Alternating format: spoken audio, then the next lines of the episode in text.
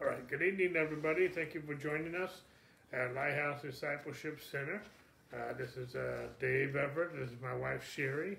Uh, we're going to be continuing our Bible study tonight on the New You and the Holy Spirit by Andrew Wommack. and we'll be picking up at the in the middle of chapter three, uh, uh, which is called "From Life to from Death to Life," uh, and then we'll be picking up on the section that's called entitled Never Again. That's what we'll be picking it up. It's actually a short chapter. We didn't quite finish it last week.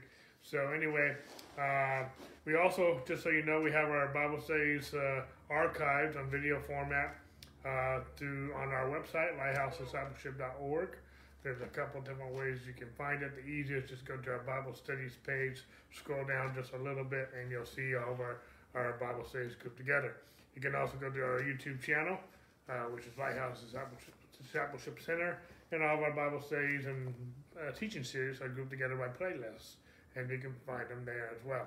So anyway, uh, we're going to go ahead and just jump right in this this evening. Sherry will read and narrate for us, and then we'll talk about it. So again, we're in chapter three. of you're following us in your books, if you have one, and uh, in chapter three, it's titled "From Death to Life," and we'll be picking up in the section "Never Again." God's standard of goodness is his own glory. We might have looked good compared to other sinners, but no one is holy compared to Jesus. According to Romans 3:23, all have sinned and come short of the glory of God. Who wants to be the best sinner who ever went to hell? We all need a savior. God declared everyone a sinner, but he loved us and wanted to redeem us. In doing so, he could declare everyone righteous who has accepted Jesus by faith. Regardless of how bad we were, we instantly became righteous through receiving Christ. Born again believers, born again Christians, same thing. No, they don't deserve salvation based on their own merits. It's only because they put faith in Jesus Christ and his finished work on the cross. All other religions try to approach God based on their personal holiness, what they do for Him. Christians approach God based on a firm heart belief in what He did for us. All of your sins were forgiven, past, present, and future, the moment you received the Lord. You are now eternally redeemed and have an eternal inheritance. Hebrews 9 10. In your spirit, you became sanctified and perfected in God's sight forever. To the general assembly and church of the firstborn, which are written in heaven, and to God the judge of all, and to the spirits of just men made perfect. Hebrews 12:23. Sin will never be imputed to you, credited to your account again. Okay. All right, thank you. Um, so, um, anyway, so again, we're talking about the new you. Uh, well, eventually we'll begin to the Holy Spirit part. But we're talking about the you. When you became born again, when you heard the gospel that Jesus died for your sins, you heard it, you believed it, and you received it. A lot of people uh, said a prayer or whatnot. The, you won't find a prayer in the Bible, but uh, basically, but I'm okay with the prayer. It's basically basically you hear the gospel, you believe it, and receive it. You might not understand everything, but you need to understand enough that He died for you and that He rose again. And uh, you might not understand all the detail about that and all of the significance. That's why we have a book like this. Why, That's why we have a Bible class like this. You know, God, God didn't call us to make converts. We're not just getting people to sign up to vote or whatever the case may be we are making disciples. A disciple is a disciplined learner. Uh, and, and it's, a, it's, a, it's more than a student. It's, that's probably the closest uh, analogy I can have to it. It's, it's like a student. But discipleship is not just a one time thing. It's not like you take a class and pass and you're done. There's a starting point, and that's becoming born again.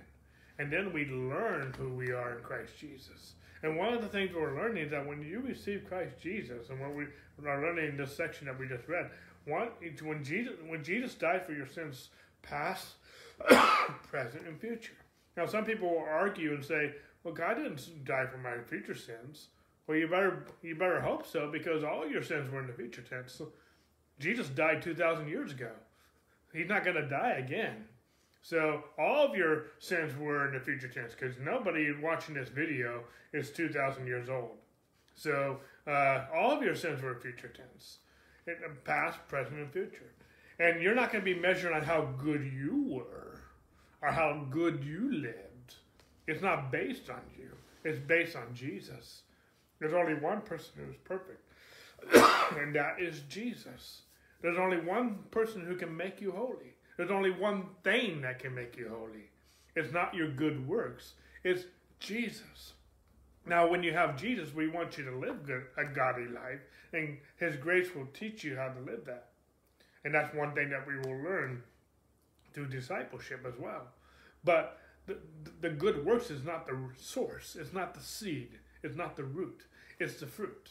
It's called the fruit of holiness, it's called the fruit of righteousness. The fruit is not the source. The, the, the fruit is a byproduct. Uh, I believe if you if you think right or believe right, if you believe right, you'll think right, and if you think right, you'll live right. Uh, but you got to believe right first, and you can't believe something if you haven't heard it. Uh, you, faith has to have an object, and that object is not you. You're, that object is not you. You're not putting faith in what you do. You're putting faith in what Jesus has done. And that faith in what Jesus done will transform your life from the inside out and you'll see it in actions. But once you, no matter how bad a life you lived, you could be the worst sinner on the world in the world, world but if you receive Jesus, you you you you, you are you are the righteousness of God in Christ Jesus. You are forgiven. You are pardoned. You are cleansed. You are holy. You are sanctified. Now, even though you are sanctified, because we're spirit, soul, and body, we're, we're, we're, you're sanctified, you have to also retrain your mind and start living a sanctified life. And that's a process. You're born again, you're completely whole. But you have to rethink I'm no longer God God and His Word has classified us all as sinners. Uh, and that's what we, we started from a fallen state. But through Christ, we are all righteous. There's a couple different scriptures. There's one in Second Corinthians chapter 5 and another one in First John chapter 2. But it says that um, he says that he is not imputing his our sins to us. Why? You know that word impute. What does that word impute mean? It's, it means to be something to be charged to your account. Uh, that's the simplest way. The one way I can uh, describe this: when you have a credit card, for example, every time you make a transaction with that credit card, that charge, that transaction is imputed to your uh, uh, account. Every time you pay the credit card, make a payment or pay it off, that payment is imputed to your account. All of our sins were put on Jesus' account, and He put His righteousness on your account when you believe the gospel, when you believe in His grace. Uh, and so he, he you've been you've been cleansed because he's he took your debt. He took which is he took your penalty debt which was sin. He took the penalty which is death, and he crucified it on the cross. Know, how can that be? Well, that's just how it is. That's it's that's why it's called the gospel. The gospel means too good to be true news. It sounds too good to be true because it just there's no way possible, but it is. It's possible. It is true. And when you believe it and trust it, you are saved. And when you are saved, you are saved 100%. But now, now we need to learn how to live it, not to necessarily maintain it, but so the life of God who's in us can live in and through us. Um, anyway, uh, that's what you know. And you know, it says in Hebrews chapter eight that He will um, He will not remember our sins no more. The the part of the new covenant, part of this gospel that we we preach and teach, is that you. Um, sorry, I lost my train of thought. Is that God doesn't remember your sins no more? He took them, He removed them as far as the east is from the west. And if God's not remembering anymore, then why are we remembering our own sins? Why are we remembering the sins of one another? That's we have no no business doing that. Now, am I saying that that's okay to live any way you want to? No. The Bible says, "Awake to righteousness and sin not." It doesn't say sin not to become righteous. It says, "Awake, come to the real revelation that you are righteous, and that will enable you not to sin." It says, "Walk in the Spirit." And you won't fulfill the lust of the flesh. Your flesh wants to sin. Your flesh lusts for things. Whether we're talking about immoral things, gossip, uh, different things, our flesh lusts for things. I mean, you just tell a two year old not to do something, what do they want to do? They want to do the very thing you just told them not to do. uh, and that's our flesh working. You tell someone not to do something, a lot of people in their flesh, they want to do it. Now, I know some of us have self control, and some of us have self control because that's one of the fruits of the Spirit temperance. And so, and I understand, you know, and we're not, again, we're not talking about your goodness because because you can be good. You, you might not you might never kill anybody. You might never steal anything. You might never tell a lie or bear false witness. You might never commit adultery. You could te- keep the Ten Commandments. But that's not going to get you to heaven. What you do no like Andrew said he said jerkily nobody wants to be the best sinner in hell doing good stuff is not what saves you. What saves you is Jesus. Jesus is your Savior. And now we want you to do good deeds, but really, and as much as we want to do good deeds, much as we want to live moral and godly lives, that is not the goal of Christianity. That's one of the byproducts of it. And I do, I do, I do stand for godliness. I do stand for morality. But that's not the goal. The goal is a relationship with God. The goal is a relationship with Jesus. That's the goal. And when we when we make morality and godliness a, more important than Jesus, our relationship with Jesus, something's wrong. I'm all about morality. I'm all about godliness. I'm all about holiness. But that is never exalted over a relationship with God. And that won't make you righteous. That won't make you holy. That won't sanctify you. Yes, we want to live godly lives, but that's a byproduct. But you, what we want to establish in this part of this lesson is that when you receive Jesus, you are holy, you are cleansed, you are righteous 100%. And uh, and now now that you now we're going to disciple you. So we, once you know who you are, you can then begin to live that life, a righteous life, a godly life. Let me go to one scripture before we go forward. Uh, go to with me. If you have your Bibles, if not, I'll just read it to you. But Ephesians chapter 4. I love this passage of scripture. but Ephesians chapter 4, I'm just waiting for my iPad to c- catch up with me. Uh, I'm going to go to verse, um, chapter 4, I'm going to start with verse 20. So you might beat me there. And I'm going to uh, read it out of the King, New King James.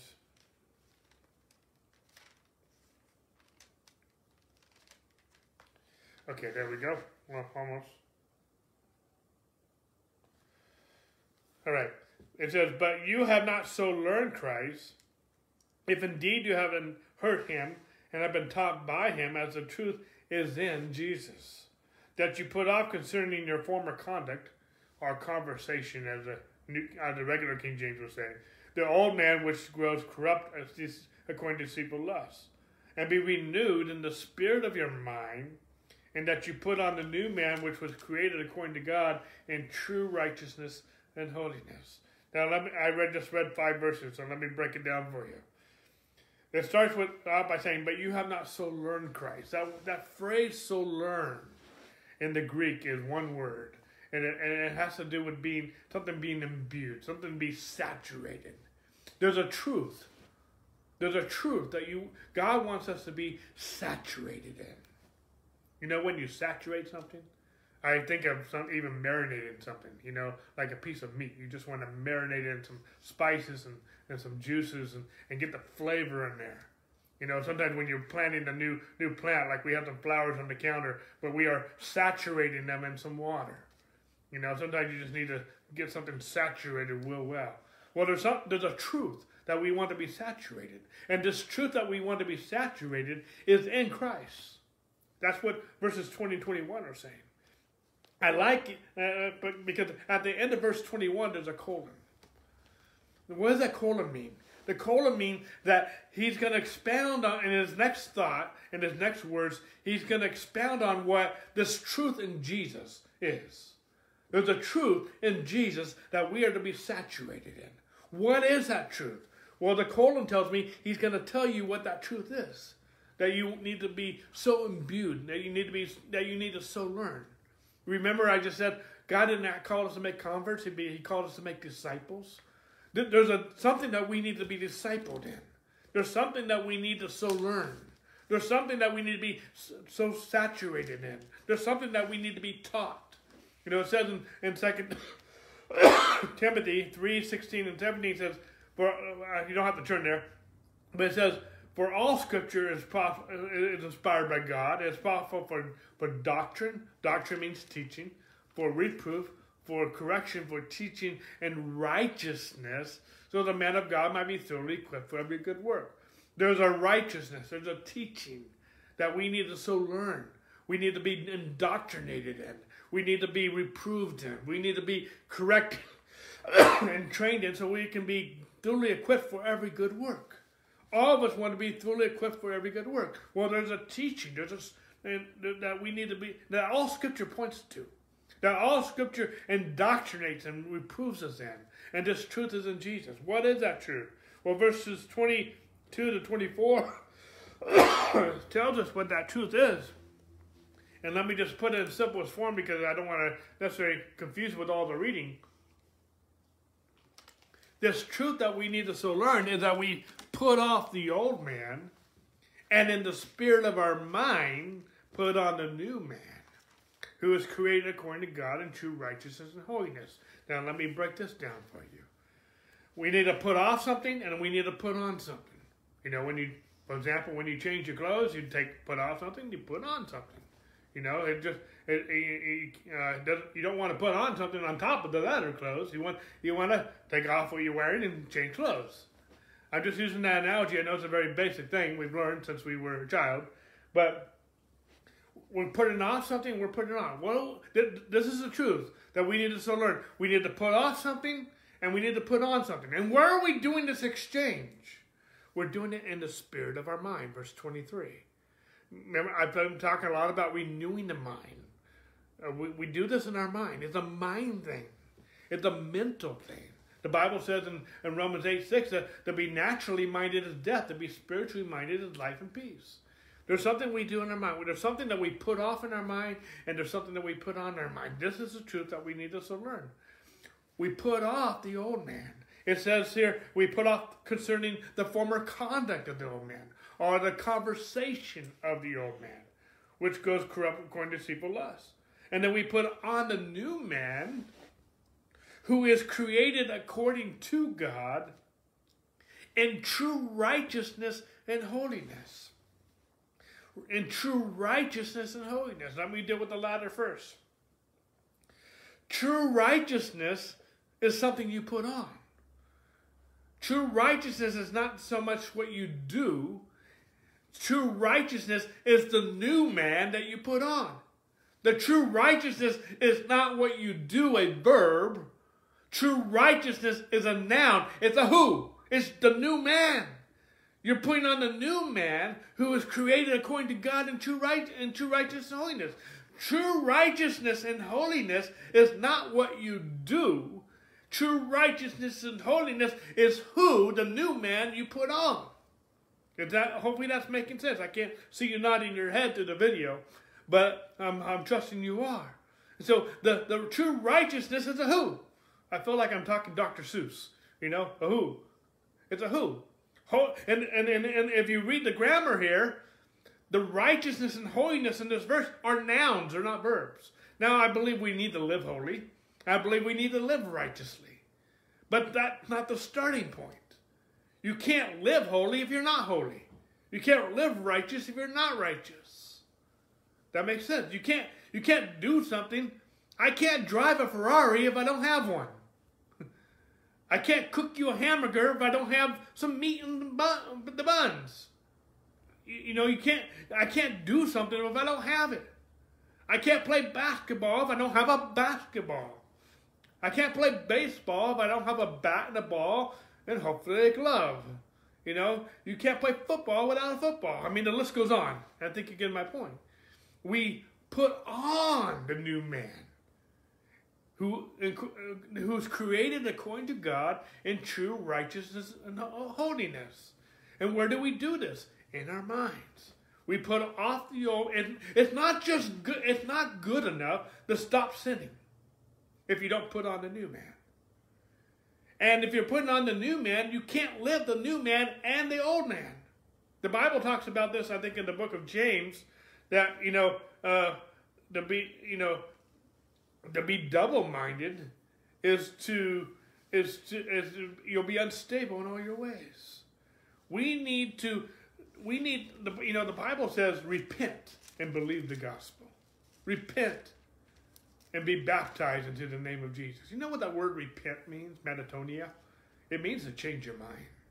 Yes, yes, we've learned it. We've learned it through the years. That means to change our actions and change our behaviors.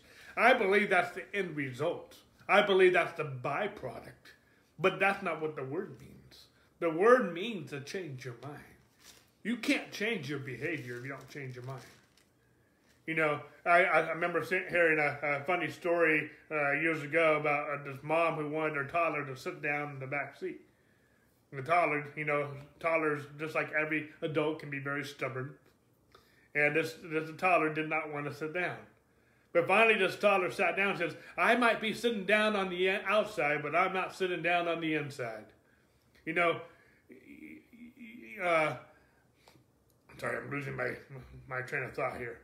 Um, sorry, I just lost my train of thought where I was on. I was on a roll, uh, but uh, um, you know, it, don't, it doesn't do any good to just uh, put off the old man if we don't put on the new man. We're not. This whole Christianity is not about behavior modification. Yes, we want to change some behaviors, but that's really not the goal. The goal is a changing the man, changing our identity. The goal is changing our nature. The goal is becoming born again. And if you become born again, change your identity, change your nature, you'll change your behavior. It's the result. It's the byproduct. But we're trying to change the nature. But you you know, until you change the way you think, you're not going to change the way you live. You know, so many I've seen so many movies through the years, sport athletes and different things and if you know Olympians, athletes, if they don't change the way they think, they want they're not going to win. If but they have, I'm not, I'm not going to win. I'm not going to. I can't do it. I can't do it. I can't do it. If that's the way they think, guess what? Chances are very high that they're not going to do it. But if they can start thinking right, they can they can more likely do it right. There's a lot that starts with the thinker. That's why uh, uh, I think I forget her name now.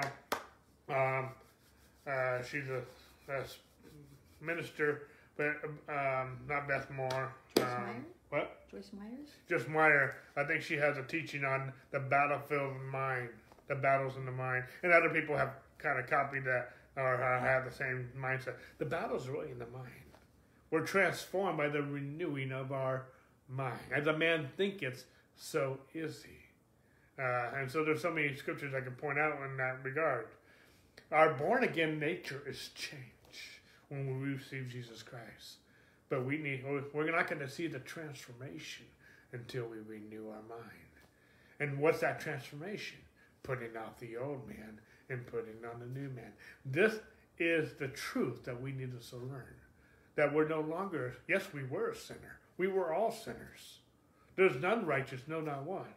But we have been justified freely by his grace, by the truth that's in Christ Jesus. We, we, this truth is that we're no longer a sinner. We put that off and we put on a new man. That's what water baptism illustrates. We were crucified with Christ, we're buried with him in baptism, and we are raised together with him in newness of life.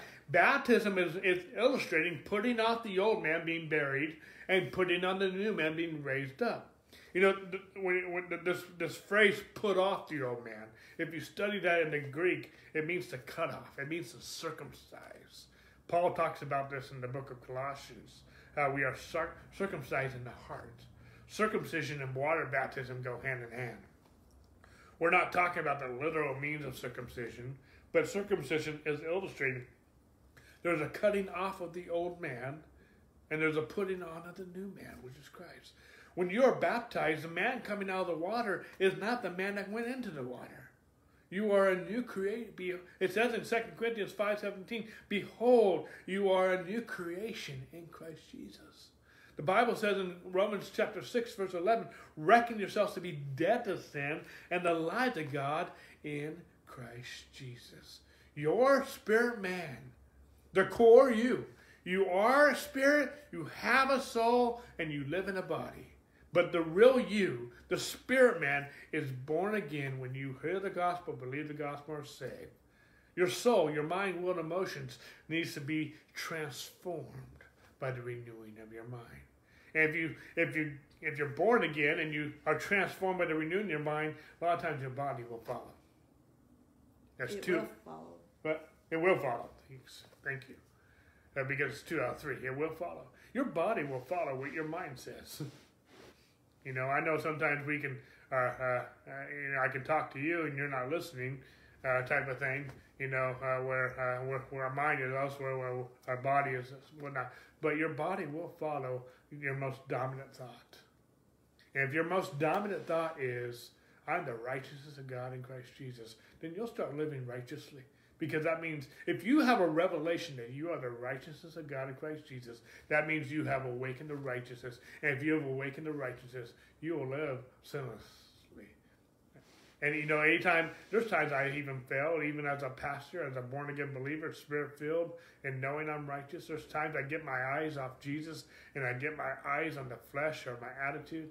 You know, there's times I get upset and I say things, do things I shouldn't say or do you know what I did in that moment? I forgot who I was. How do I fix it? I realize I'm the righteousness of God in Christ Jesus, and I, I fix up. God's already reckoned. God, God hasn't imputed any sin to me. It says that in 2 Corinthians chapter 5, verses 18 and 19, in 1 John chapter 2, verses 1 and 2. And so, and God's not imputing sins to us. He's already imputed them all to Jesus. But we need to know who we are. Now I might need, even though I know this relationship's right. If I do some, if I sin, I'm going to need to make some horizontal relationships right. If I steal from you, I'm going to need to make things right with you. If I lie to you, I'm going to need to make some right with you. If I commit adultery, I'm going to need to make some things right with us and other people that I have. You know, so so just because I sin, that God, then everything's okay here. Not everything might not be okay because other people might not be so for, forgiving. Other people are, uh, we're never promised forgiveness and mercy and, and grace from other people. I believe that's the right way, way to, to treat people. But we, uh, this relationship is fine, but I can, I can destroy other relationships based on my actions. And so, uh, and, and so there's some things I need to do. I can't always fix all of them. I can't make people love me and forgive, forgive me, whatever the case, but I know that He is faithful to cleanse me from all unrighteousness. Anyway, anything you want to add? Uh, just a couple of things. I really like how Andrew says uh, that God declared everyone a sinner, which is, is true. He goes on to say, but God loved us and wanted to redeem us. And, and I get that some people are frustrated over that, you know, why God just doesn't do it for us. But you got to remember, when God created us in His image, He also gave us a gift of free will that we get to to choose uh, death or life. We get to choose, you know, different things and make our way in the world. And yes, it would be so easy if God just did it all for us. And there there is a verse, and and I uh, didn't look it up, but He doesn't want anyone to perish but he doesn't he also doesn't go back on his word. So as much as he's given us a gift of salvation through Jesus Christ, he's not making anyone choose his son. He's not making anyone believe. That's something that that we get to do. But I just loved it that that Andrew points out that God does love us and wants to redeem us. And I get uh, different pastors I've heard, uh, Andrew, Dave will say, "Look, the cross happened two thousand years ago, so yes, it it uh, covered our even our future sins." But I want to take you even further back to even before creation. God had this all planned out, all in mind. And, and it says that Jesus was crucified. Um, uh, what's that verse? Uh, I am crucified with Christ. No, no, no. Uh, the one where it's before, like before the foundation of the world, Jesus was crucified for us.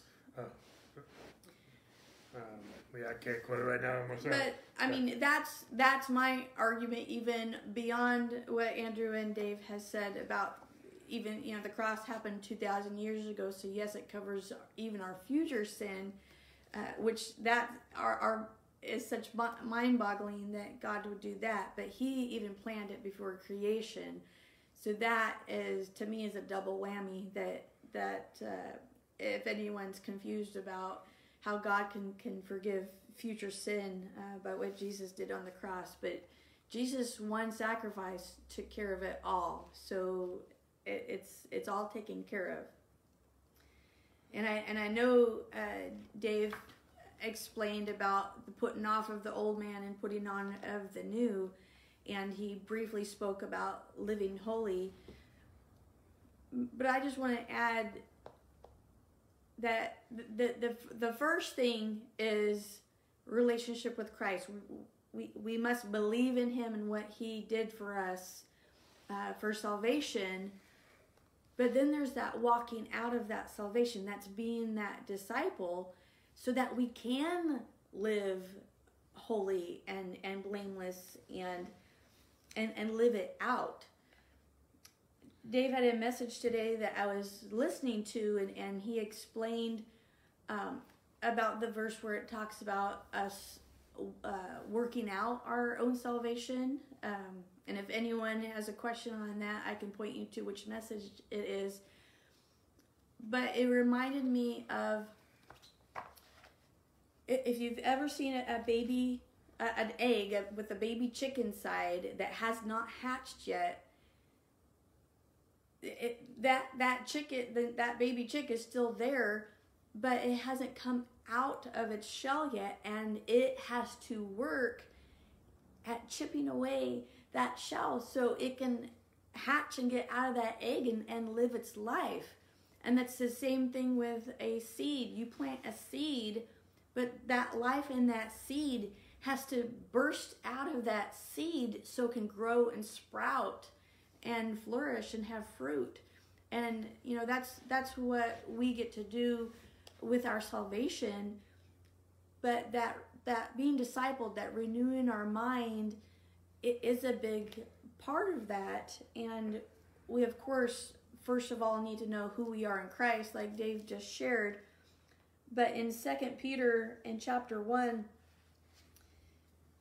it talks about uh, God giving us through his divine power all things that pertain to life and godliness. So God has given us everything we need to live holy and righteous lives, but it's through the knowledge of him. And what's that knowledge of him? It's that renewing that mind, that discipling that Dave was just talking about. Uh, I know we got one more section at least read tonight, but uh, while you were talking, we're talking about we have a choice. And I just I was reading a Facebook post from uh, one of my favorite speakers, Barry Bennett, today, and I just thought I would echo this because uh, I thought it would kind of fit with what we're talking about. It's titled "God is not the variable." It says, "Why do some believers move from death to life, darkness to light, chaos to order, and depression to joy, while other believers seem to continue in the, the misery of uh, chronic failure and lives filled with drama and, and lack? Have not all believers been made new creations? Are we not all filled with very the very presence and nature of God? Why are the results so different? Does God love some more than others? Or does he treat some better than others? God is not the variable. God is continually and constantly good, unchanging, and has provided for man's every need through the gospel, understanding the true nature of God, which kind of goes with our, our Sunday night Bible study, is the first step in breaking free from failure, loss, and heartache. The variable has always been man. Consider the following My people are destroyed by the lack of knowledge, Hosea 4 6. For the hearts of the people have grown dull, their ears are hard of hearing, and their eyes have they have closed, lest they should see with their eyes and hear with their ears, lest they should understand with their hearts and turn, so that I should heal them. Matthew 13, 15. And they w- will turn their ears from the truth and be turned aside to, to fables. 2 Timothy 4, 4. They did not receive the love of the truth that they might be saved. 2 Thessalonians 2:10. The choice is yours. You can choose your future and your destiny. You can choose to allow the Spirit to love through you.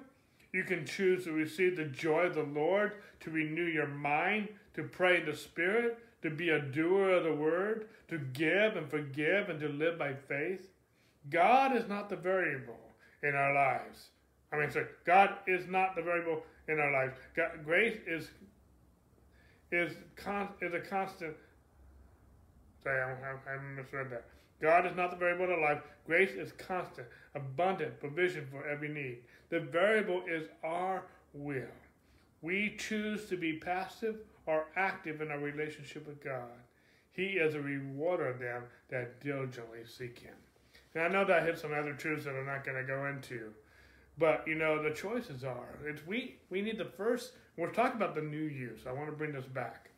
We're talking about who we are when we're born again. The first thing we have to do is receive Christ. But once we receive Christ, we need to be discipled in who we are. And you will do that the rest of your lives. It's not like you just uh, find a place and you arrive and you're fine. If you arrive but you stop being discipled, you'll grow you'll grow cold.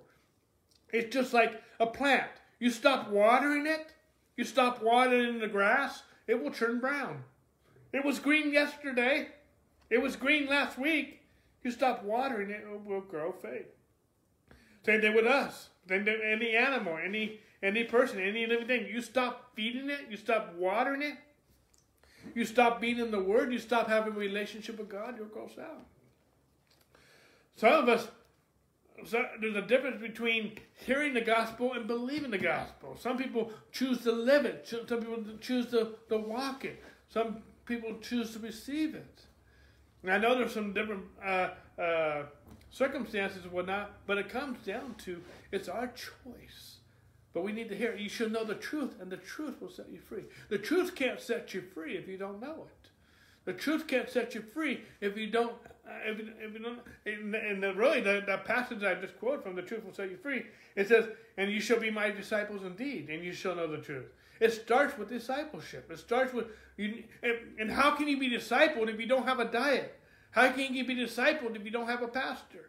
How can you be discipled if you don't have a regular diet? You know, I've learned everything. I've learned to become a notary, and an apostille, and some people don't know what that is. I've learned everything. I've learned accounting. I've learned things because I've studied it. I know. I quote a lot of scripture. People say, "How do I know?" Because that's what I live. Other people I know they can quote ba- baseball, football stats. they can tell me movies and movie stars and and all other kinds of trivia. You know, I can't win in a trivia game. You'll win. I don't know any trivia. Uh, I know some answers, and every yeah, even a blind squirrel can get catch a nut once in a while. Uh, but I I but you give me a Bible trivia game, I have chances of winning because I just studied it. I used to memorize scripture intentionally back in, in my childhood days, and I'm all for memorizing scripture. Don't get me wrong, but I don't even memorize scripture anymore. I just know it because I live and breathe it all day long. I do some other things. I have other jobs and vocations, but I'm I'm always in the Word. I'm always thinking scripture. I'm, I'm I mean I've been doing that uh, for years, and so I just know it. But you know, even though I've been doing it for years, been there have been seasons of my life, even in my adult years, where I just, I mean, even as a pastor, I wasn't, I wasn't as sharp as I, I am am at times because I just, I was, I was wallowing in my my issues of life and and whatnot, and I just what I, you know, the Bible says the joy of the Lord is your strength. We can choose to walk in joy, or we can choose to pout. We can, you know, you, you, not that's not always received if you're having a bad attitude. You know, you try to encourage someone who's having a bad attitude. A lot of times they're like a dog; they'll they'll, they'll bite back. But anyway, I get a lot of different side trails. But we have a choice. But we need to. It starts with being born again, and it starts with being learning who we are. We're, we're learning who God is and we're learning who we are. But if you have a, a misconstrued conception of who God is, if you have a misconstrued conception of who you are and who other people are, you're, you're going to have a tough time seeing this thing work. We need to know who He is. And when we know who He is, we'll know who we are. And when we know who He is and who we are, this thing can begin to work. And we understand there's laws of the kingdom. Just like there's a law of gravity, there's how things work. There's just something. There's just some facts of life. It's how the world turns. It's just how it works. You reap what you sow, and so uh, if you want a friend, be a friend. There's all kinds of facts of life, of, and just how it works. Gravity. You know, you can say, "I don't believe in gravity." I don't believe in gravity. Well, you just jump out of an airplane and, and your belief, we're not gonna. It still works. Gravity works. Lift and thrust work. The, the, the, the thermodynamics works. Once the engine stops working on the airplane, gravity will kick in. It will work. But there's also laws of the kingdom. And there's just how it's how it works. And you have to be born again and you need to be discipled and you and nothing will happen outside of a relationship with God. You need to abide in him. You need to have a relationship with God. And ha- going to church, being in the word, having a good pastor, fellowshipping with other believers is going to help you stay in the word. They're not some of these things that I mentioned are not the source. Other believers are not my source. Uh, other things are not my source. But some of these things will help. And even having a church is not my source. The church is not my source. It's powerful. But some of these resources will help me stay in the source. Will help me stay plugged in. It's like it's like my phone. If I don't plug it in every so often, the battery just is not going to work. I need to stay plugged in. And so I don't want to be in church all the time. I have a life to live. I have things to do. But I need to have a regular diet of, of the word of, of, of, of, the word. I need to have regular friendships. You know, I need to have friends with the world so I can reach the world. But I also need to have regular friendships that encourage me. I need to encourage others, and people need to encourage me. That's just how, that's one thing how the it works. God has not called you know God has not called you to be saved and you live isolated. That's not Christianity. That's not how it's supposed to work. It's not you for you for no more. It's not it's not about you. You are part of it. God loved you. He died for you. You were worth dying for. But God wants to He wants you for relationship, but He wants to fill you so He can use you. You know, you might not be the next Billy Graham. You might not be on the platform uh, or, or in the spotlight, but God can use you to reach your neighbor. God can use you to reach your family. God can read, you know, uh, some of you don't have some of those things. Some of you, there's strife or family feuds going on, but God can use you to reach somebody. And, uh, you know, it's like the boy I heard, all these uh, sea, uh, uh, starfish were on the seashore. And he was picking them up one by one, throwing them back in the sea, trying to save them. And this older gentleman came by and told, said, Son, you can't save them all. So the little boy reached down, grabbed another one. He said, "No, but I can save this one." And so you know, you you can't, you might not be able to save everybody, but you can save one life at a time. And it's going to be hard to minister to other people if you're not don't know who God is and you don't know who you are and you don't have a relationship with God. Jesus said, "Apart from me, you can't do anything. You can't live holy. You can't live righteous. You can't live a godly life." You can't see. You need to have a relationship with God and good teaching and whatnot. Anyway, make sense? I know you understand it because you live with me. But but uh, anyway, uh, let's read this last section. Uh, choose life. Even though you're completely forgiven, it matters how you live. You have an enemy who is committed to your destruction. The thief cometh not, but for to steal and to kill and to destroy.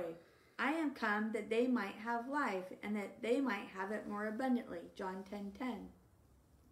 The choices you make determine whether you experience life or death. Know ye not that to whom ye yield yourselves servants to obey, his servants ye are to whom ye obey, whether of sin unto death or of obedience unto righteousness. Romans six sixteen. Yield to sin, and you're yielding to the one whose revealed purpose is to steal, kill, and destroy you. Sin gives the devil a foothold in your life and he'll take full advantage of it. If you sin, simply repent. God will never leave you nor forsake you. He's already forgiven you. So don't fall for the deception that He doesn't love you or that you'll lose your salvation. God the Father already rejected and judged Jesus so you wouldn't have to be rejected and judged. Change your mind and turn from the sin. Declare, Satan, I rebuke you. The blood of Jesus has set me free. Even though I didn't do what was right, you cannot destroy me. God loves me and I choose to follow him. This prevents Satan from gaining entrance into your life. Don't let the devil take advantage of you by you ignoring the way God shows you how to live. Renew your mind to his word and act on it in faith. The abundant life Jesus provided is yours to enjoy. Okay, all right, thank you. Um, well, a lot of that, what we just read, is almost a piggyback on just what we just talked about, you know, especially the title, Choose Life. You know, um, you know, we have a choice. The choice is ours. We, we, we, we, we can choose to live, you know, and uh, I know uh, uh, every once in a while, uh, uh, most of us get into a rut. You know, we, we just seem like we hit a wall or something. We can't see breakthrough in a certain area. And, you know, uh, you know, uh, another thing that he talked about too is, uh, you know, sin is still deadly. Even though this relationship's okay, if you are sinning, you're going to open an inroad to the devil. And he can he can have a heyday. But if you find yourself sinning or sinned or, or someone, all you have to do is repent, change your mind, and get and, and ask God to help you. He'll help you. He'll teach you. He'll teach you how to live a godly life. He'll he'll he'll switch. He'll, he can turn the circumstance around in different things. Now, I know some of the circumstances have to do with other people, you know, and you're just gonna like have to let God do a work in other people. But you know, your your life does not have to be shipwrecked because of others. And I know sometimes these things are because of family. You know, that, that you know, we're getting into the holidays here, and that can become a very sensitive subject, and I understand. You know, I'm we're we're fortunate we both have uh, families that love each other, but we've we've had some, uh, uh, especially on one side of the family, we, we've had some black sheep of the family, so to speak. And I, if they're listening, I'm not trying to speak negatively to anybody. That's not what I'm talking about. I'm trying to connect with people. That's what I'm trying to get at. You know, and I understand there's situations and there's complicated, but my life is really when it comes down to it, my life is not dependent on anyone else. It's dependent on my relationship with God. And even if everyone else hates me, God loves me, and He accepts me. And my life doesn't have to be shipwrecked because of people hate me or dislike me or whatnot. We've had some situations where people have been uh, ultimately cruel to us. But our life is not based on them. You know, no one died and made them king. And so, uh, you know, and so God's my king. He's my Lord. And if, you know, if the, if, if families get, won't love you, God can bring you the family and the body of Christ. And I know sometimes even there, there's problems in some churches and some, some fellowships, you know. You know, Lawson Perdue. he's one of our favorite pastors. He is our pastor. And uh, he says, where you have where you have sheep, you're to have manure. you know? And, you know, and there's been a lot of pastors through the years who said, you know, ministry would be so fun if it wasn't for the people. Because if there's no people, there's nothing to minister. But where you have people, you're going to have problems. It's just a fact of life. And I'm not picking on everybody because, and Austin will be the first to say, if you, you know, if you come to this church, and he's talking about his church, but it applies here too. If you come to this church looking for problems, you're going to find it. And you probably brought it with you. but uh, uh, but uh, but if you are looking for what's good in this church, you're going to find that too. You know, there's some people all they're looking for is what's wrong, and there's some people that are only looking for what's right. You know, uh, there's good and bad in every. There's not a perfect church out there. There's not a perfect family out there. There's not a perfect person out there. I'm talking about the flesh. But we need to learn how to get along. How do we get along? We need to know who we are. We love because He first loved us. If we don't, if we don't, we can't love ourselves. We can't love others until we know His love for us. The Bible even says in Galatians 5 8, faith works by love. Until you understand love, when I find out people have a faith problem, I find out they really have a love problem. It's not about them loving God. I'm not talking about you loving God. Yes, I know we need to love our God with all of our heart, soul, and mind, love the neighbor as ourselves. But we need to learn how God loves us.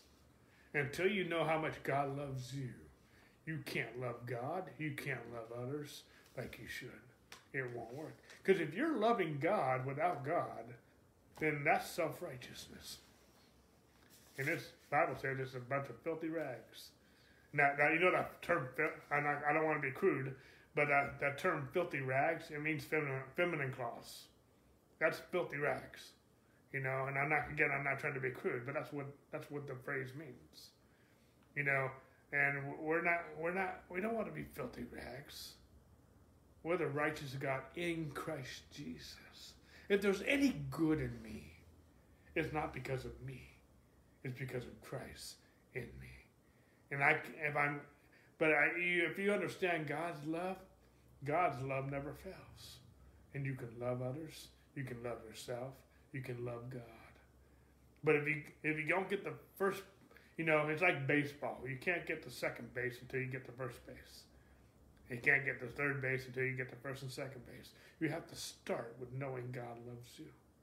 But once you know God loves you and you know the truth, then you just choose.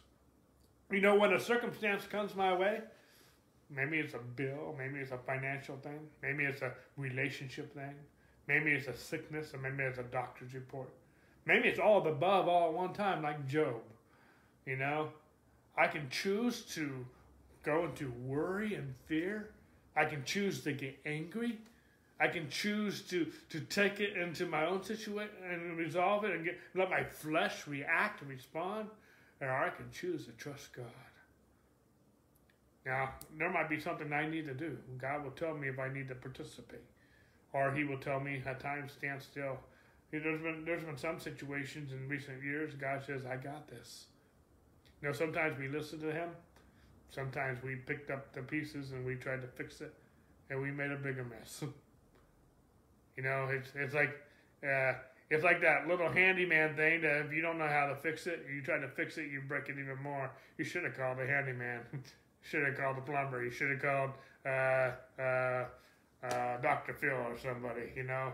Uh, but you try to fix it yourself and you just made it worse. And, you know, that's how we are sometimes with cars and different things. We just got to learn. We, I'm not a mechanic. I'm not a handyman. I can fix some things. I can demolish I can't fix some things, but uh, some things I can, but some things I can't. You know.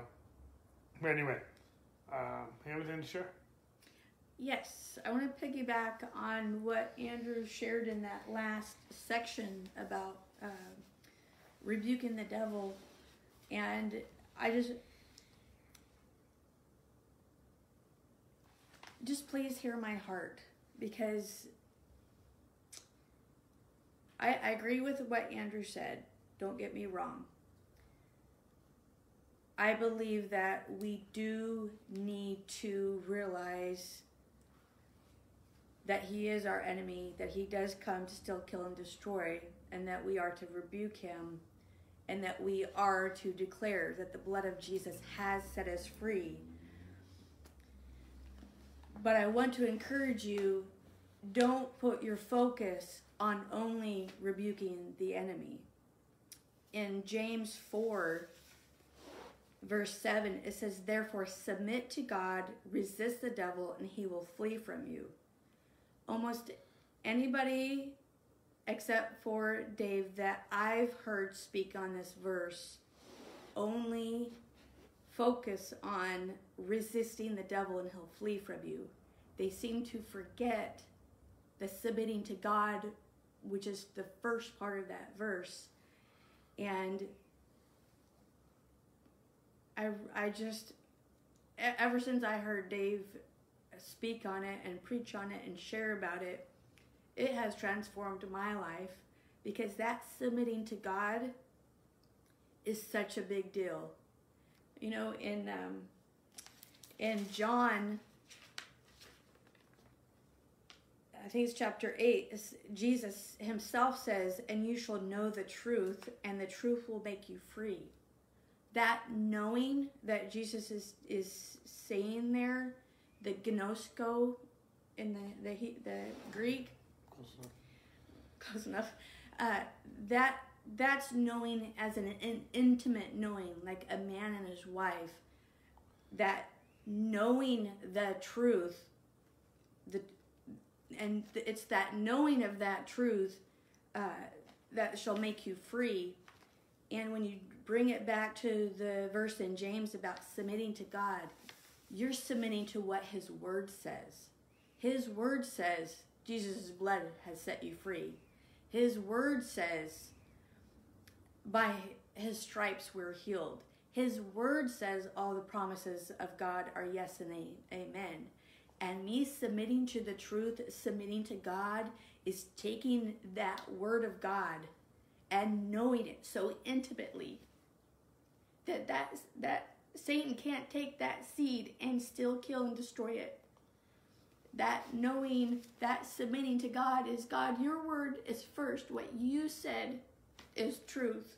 I, I get what I see in my circumstances, I get what I see and feel in my body, but your word says, and just living, eating, breathing God's word, what God's word says about a situation, that that the peace of God that is dwelling in your heart, that's what you're going to submit to, and that submission to God is is what resists the devil, and he can't stand it, and he has to flee.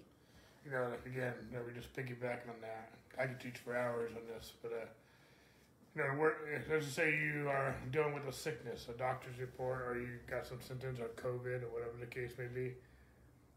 You you got these symptoms. The doctor says this. Your lab work says this, but the Bible says, "By His stripes you're healed." I'm going to submit that by His stripes I'm Him healed, and based on that submission, I resist the devil flee. I'm not resisting the devil on my own two feet. I'm resisting the devil because I'm submitting to God. I'm submitting to God. My God shall supply my needs according to his riches and glory in Christ Jesus. And based on that submission, I'm resisting the devil. Submission comes first. you know, I had a we had a gal come to our church uh, a few years ago, and she she said, and based on the church that she came from and whatnot, uh, she was taught. Every, she said about once a month, every so often, about every every few weeks, she would be woken up in the middle of the night, and the de- the devil or demon or whatever would, just want to wrestle with her. She would do, and she would just do spiritual warfare, like she was taught, rebuking that devil, rebuking that demon, and she would go all night doing this thing. And finally, I said, you know, how's that working for you? And she goes, not too well because I don't get any sleep. It happens about one one night every month. I go, when you spend all night rebuking the devil, who's getting all the attention? The devil. I go, what if instead of rebuking the devil all night, you just start worshiping God? Get your attention off the devil and get your attention on God. Get your focus on Him. What if you did that? And if the, the, the devil wants to hang around a worship service, by all means. I, you know, but I don't think he will. You start worshiping God, he's going to be gone in a flash. And so she, she, next time it happened, she just started worshiping God, and she never had another problem with that ever again. We spend so much eh, time rebuking the devil, and I'm not saying he's not a real, real foe. But get your focus on God. I had another gentleman come to me a few years ago and said, You know, I, we got this spirit and got that spirit and got this spirit. He says, and I said, I, looked, I just looked at him and said, You know what? Well, I got the greatest spirit of all, the Holy Spirit. And the Holy Spirit trumps all every, every, every other spirit. I don't care whatever spirit it is. Whatever its name is, it's got to bow to the name of Jesus.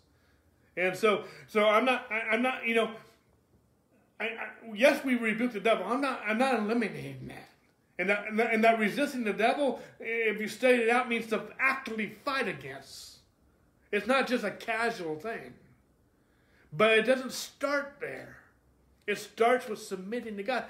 And so, you know, that needs to be our focus. We don't need to be looking for the devil under every rock. We need to be looking for Jesus. And when you don't know what to do, call, everyone who calls upon the name of the Lord will be saved. And so again, I'm not, I'm, I'm not. Don't throw the baby out with the bathwater. What I'm saying here.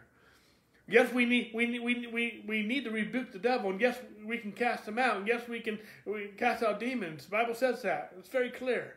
But at the same point in time, your focus, your dominant thought is to exalt the name of Jesus and to to to to worship him and keep your focus on him and worship him. Don't give the devil all the attention.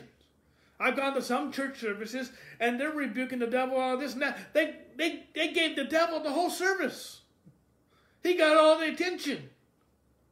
And so, again, I'm not, you know, I'm not, there's a time and there's a place for that. But the, the, the, God's going to get my allegiance. God's going to get all my attention. There's a time and a place, but I'm talking about balance. I'm talking about priorities. And I'm talking about exalting and magnify the Spirit of God, the living God, the Word of God, the, the Son of God, more than the Son, the God. He is the God of this world. Go with me. I'm trying to wrap up, but go with me real quick. To uh, I'm going to wrap up here. Second Corinthians chapter four. And again, if you don't have your Bible, I'll read it to you.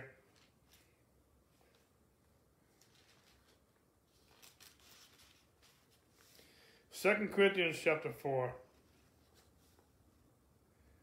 I wish I had more time. I could explain a little bit of the context a little bit better. But I'm going to pick it up in verse uh, 3. But even if our gospel is veiled, it is veiled to those who are perishing, whose minds, excuse me, I got a little worked up a minute ago, whose minds the God of this age has blinded who do not believe, lest the light of the gospel of the glory of Christ, who is the image of God, should shine on them.